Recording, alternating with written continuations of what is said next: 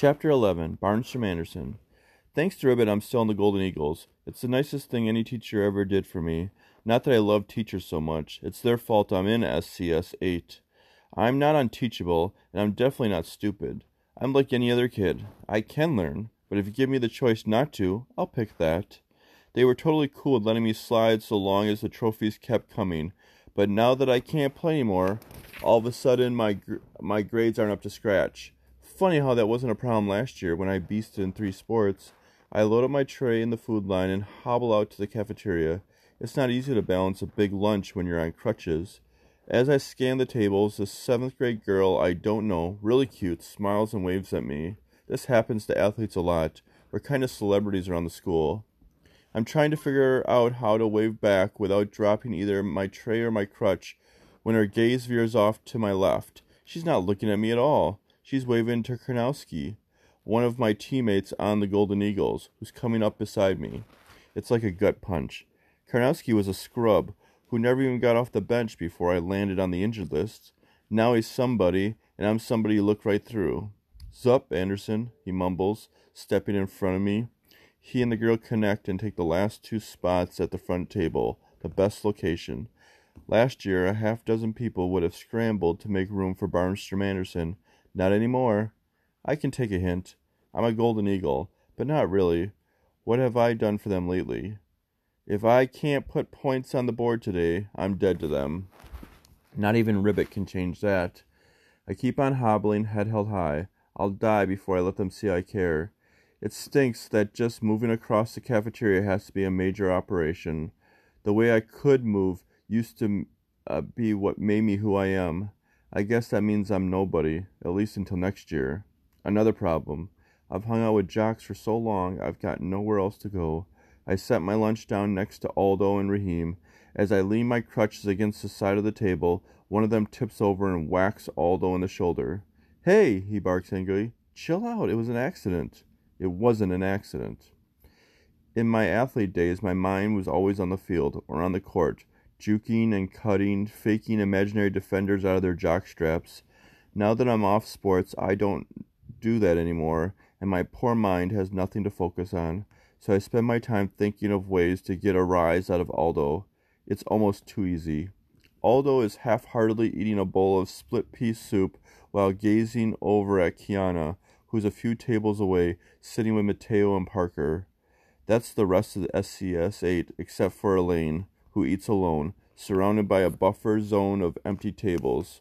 People have been keeping their distance from her ever since she chucked this kid into the salad bar. Even in the lunchroom, Elaine rhymes with pain. While Aldo's staring at Kiana, I reach over and dump half a shaker of black pepper into his soup. I can't help it. It's almost not my fault. Raheem snickers and doodles a napkin sketch of Aldo with smoke coming out of his ears. Meanwhile, Kiana catches Aldo looking at her. Embarrassed, he picks up his soup bowl and guzzles what's left of it, pepper and all. A split second later, a green geyser of pea soup sprays across the room, propelled by a scream. What did you do that for? he rasps. I can't answer that, because I'm laughing too hard. So is Raheem. When Aldo sees the napkin sketch, he stabs it with the spoon, which snaps in half. That gets us a caution from the lunchroom monitor, who raises the quiet alert level from green to amber on the traffic signal at the front of the cafeteria. You've got to tone it down, man. I manage fighting to control my laughter. Everything makes you fly off the handle. Not true, he bellows in my face and the traffic signal goes to red. Now nobody is allowed to talk for the rest of lunch, and it's all Aldo's fault. Raheem and I exchange a fist bump under the table. Afterwards, when we're walking back to room 117, I mean everybody else is walking, I'm thumping on my crutches. I can't resist rubbing a little more salt into Aldo's wounds. Kiana was watching you the whole time, I assure him. She probably thinks you're nuts or something. Did I ask you to put a pound of pepper in my soup? he demands. Okay, but you don't have to get so mad about it. You're mad at me. You're mad at Raheem. You're mad at the cafeteria for changing the chicken nugget recipe. You're mad at Ribbit. I'm not mad at Ribbit, he mutters. You said you were before. Yeah, well, I changed my mind. Fine, I agree. Everything makes you mad except Ribbit, and I stop bugging him because I keep thinking about Mr. Kermit fighting with the office to get me in the pep rally. Back in room 117 with the rest of the class, we can't help noticing a bright green vuvuzela bent double sticking out of the teacher's trash can. If Ribbit thinks he can get rid of all those things one at a time, puts in Raheem, he's in for a really rough spirit week. I can't understand what makes him tick, Kiana, puts in Kiana. Most of the time, he never opens his mouth, but blow a vuvuzela and he'll scream you an opera. That made him mad, I say, with a wink at Aldo. He's the Grinch, Mateo pipes up suddenly. I thought he was Squidward, Parker reminds him. Mateo shakes his head. The Grinch, definitely. The Grinch hates Christmas because he can't stand the noise, while Mr. Kermit hates Week because he can't stand the vuvuzelas. Everybody hates something, I retort. I don't like lima beans. Am I a Grinch too? It's not just what you hate, it's why you hate it, Mateo replies seriously. Indiana Jones hates snakes because he's afraid of them. Superman hates kryptonite because it's his weakness. The Wicked Witch of the West hates water because it makes her melt. But Mr. Kermit and the Grinch are both haters for the same reason noise.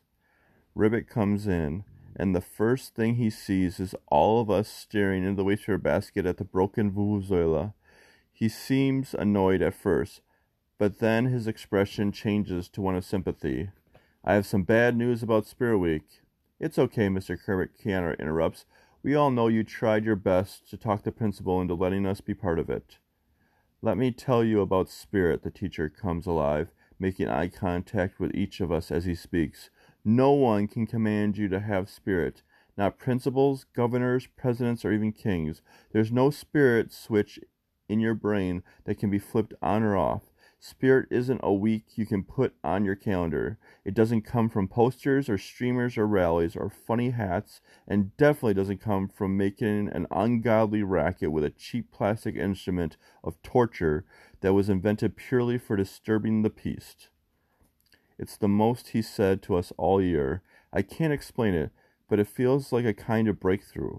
Although what we're breaking through to, I have no clue. Maybe it's this. In all my years in school, I've never heard a teacher say something that was so completely and totally honest. The end.